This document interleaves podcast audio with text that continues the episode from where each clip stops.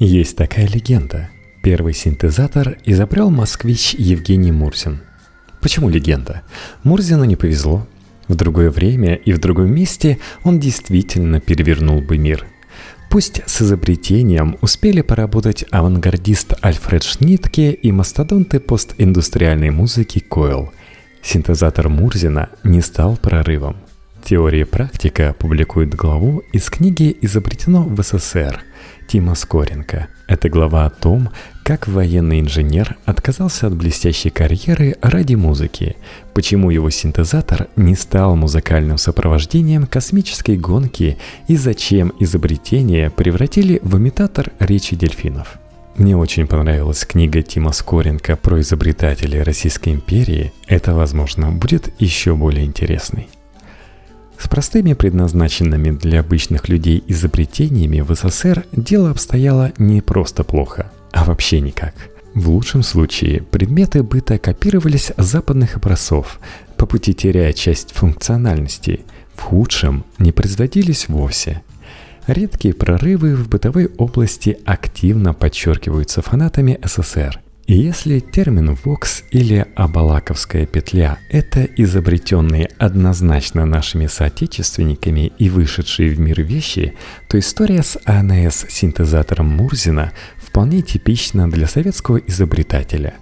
Ты создаешь какую-то интересную вещь, но построение общества и плановая экономика просто не позволяют тебе ничего сделать. Даже когда твое изобретение используют кинорежиссеры и композиторы, ты продолжаешь жить в своей коммуналке на оклад.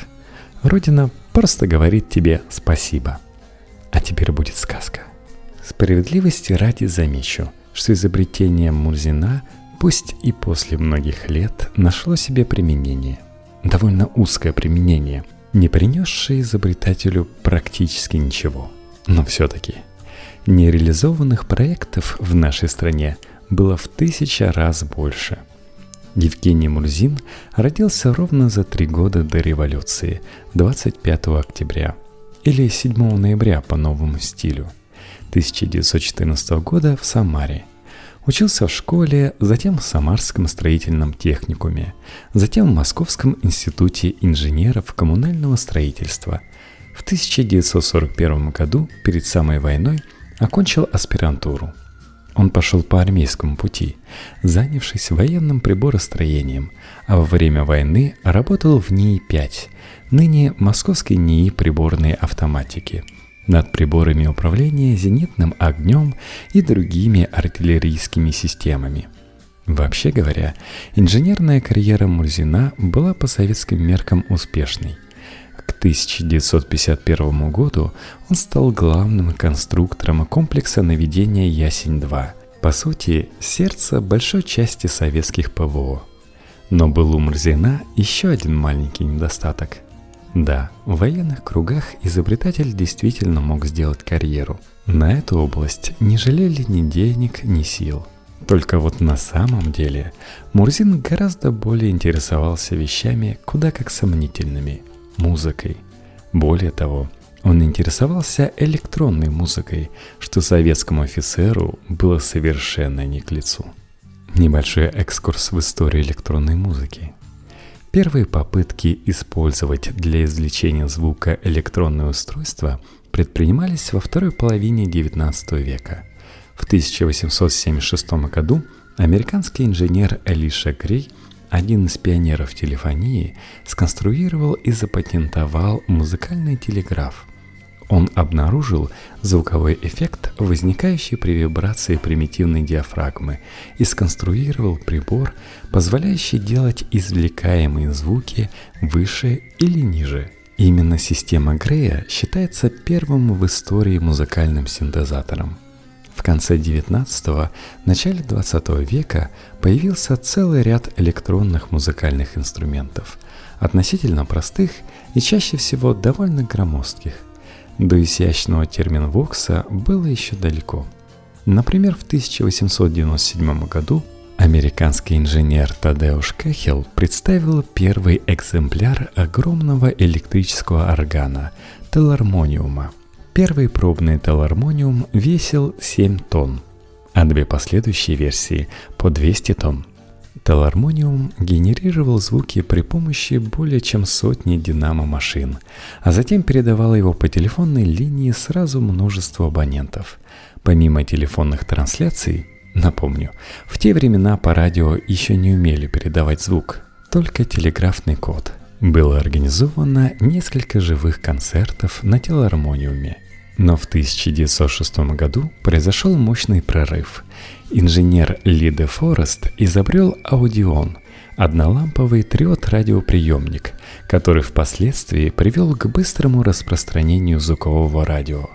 Уже к 1910 годам, когда радио повсеместно стало звуковым, телармониум оказался никому не нужен – Впоследствии было много значимых электронных инструментов, и некоторые из них можно классифицировать как синтезаторы. Это и термин Vox Льва Термина 1920 год, и волны Мариса Мартена 1928, и Траутониум Фридриха Траутвейна 1928 и, конечно, знаменитый электрический орган Хэммонда 1935. На этой самой волне в 1938 году у Евгения Мурзина и родилась идея синтезатора.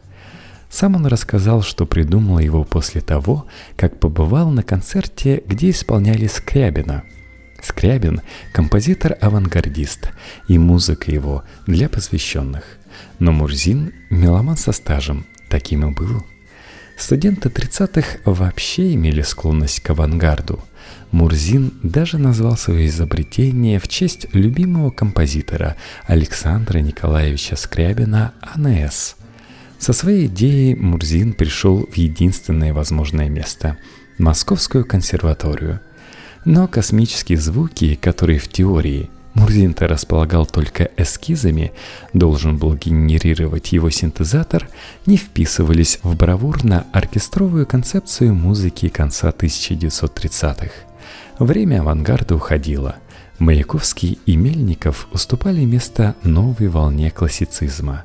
Синтезатор никого не заинтересовал. А самостоятельно реализовать идею в Советском Союзе, как я уже не раз говорил, было невозможно. Но Мурзин не сдался.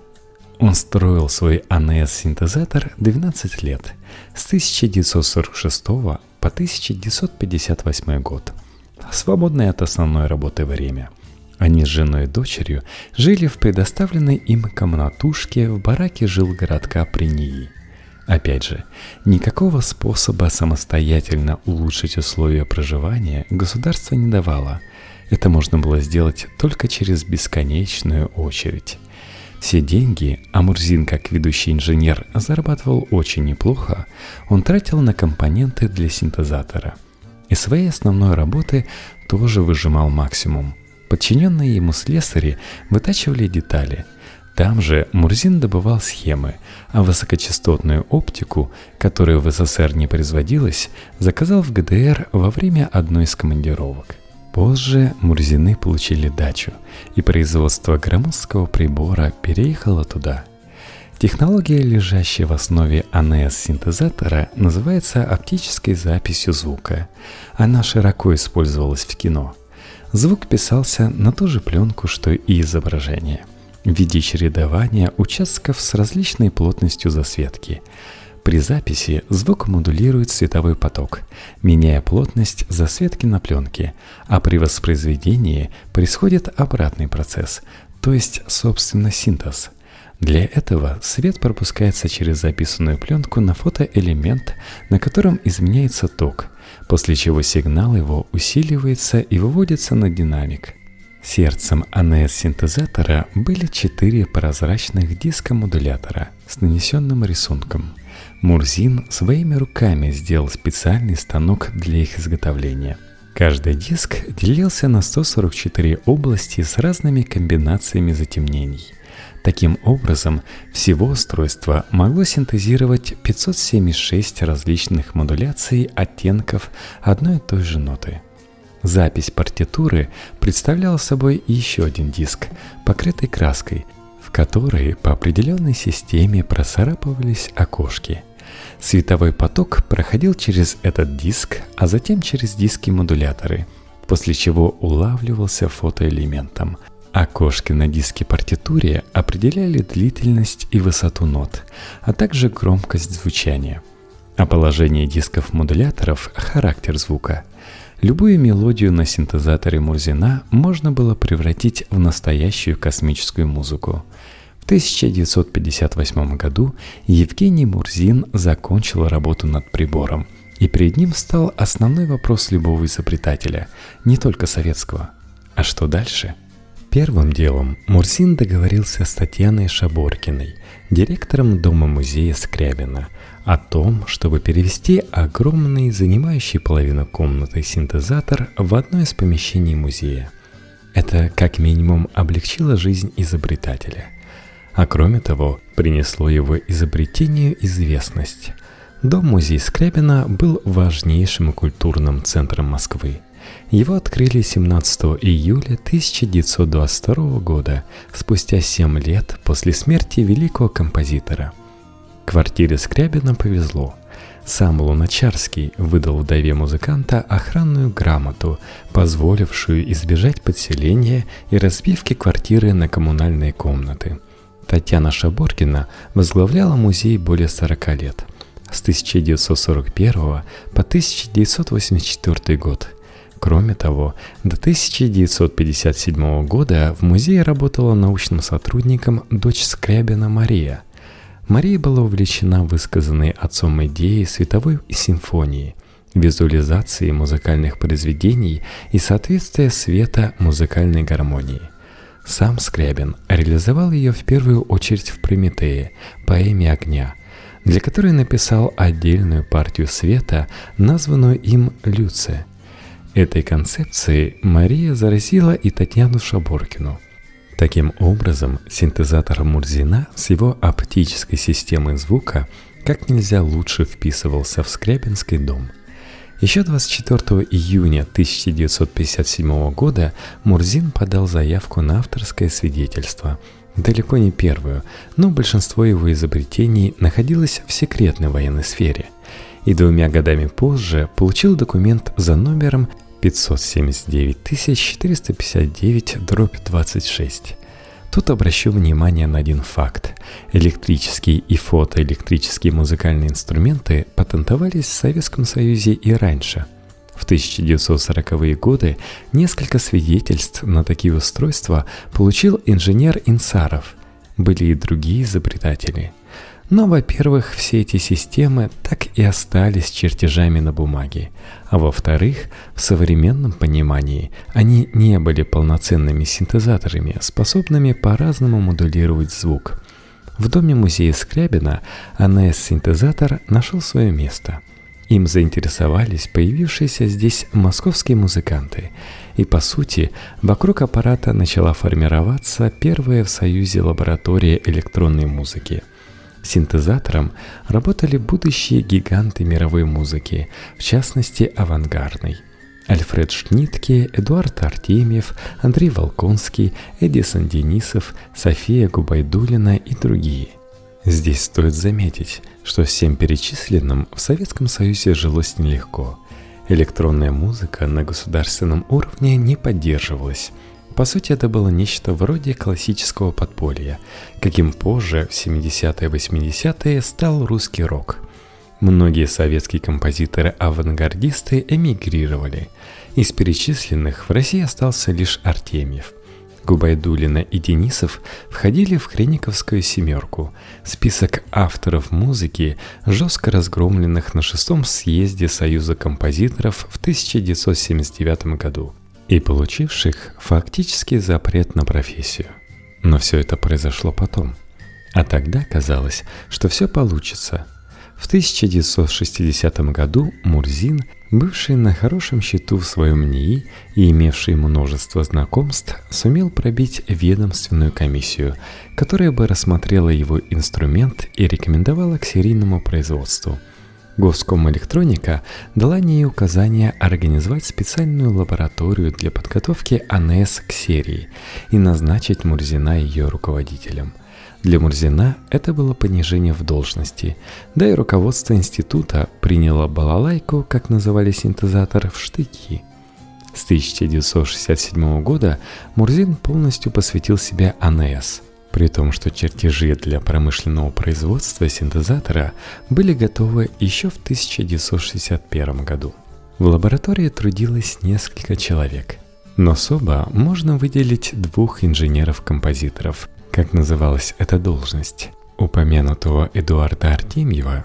Вы должны знать его как композитора кино «Свой среди чужих, чужой среди своих» и Станислава Кричи, который до сих пор остается бессменным смотрителем и хранителем устройства Мурзина – а в 1966 году при музее Глинки официально открылась Московская экспериментальная студия электронной музыки, а в ней сферический зал для концертов с использованием НС-синтезатора.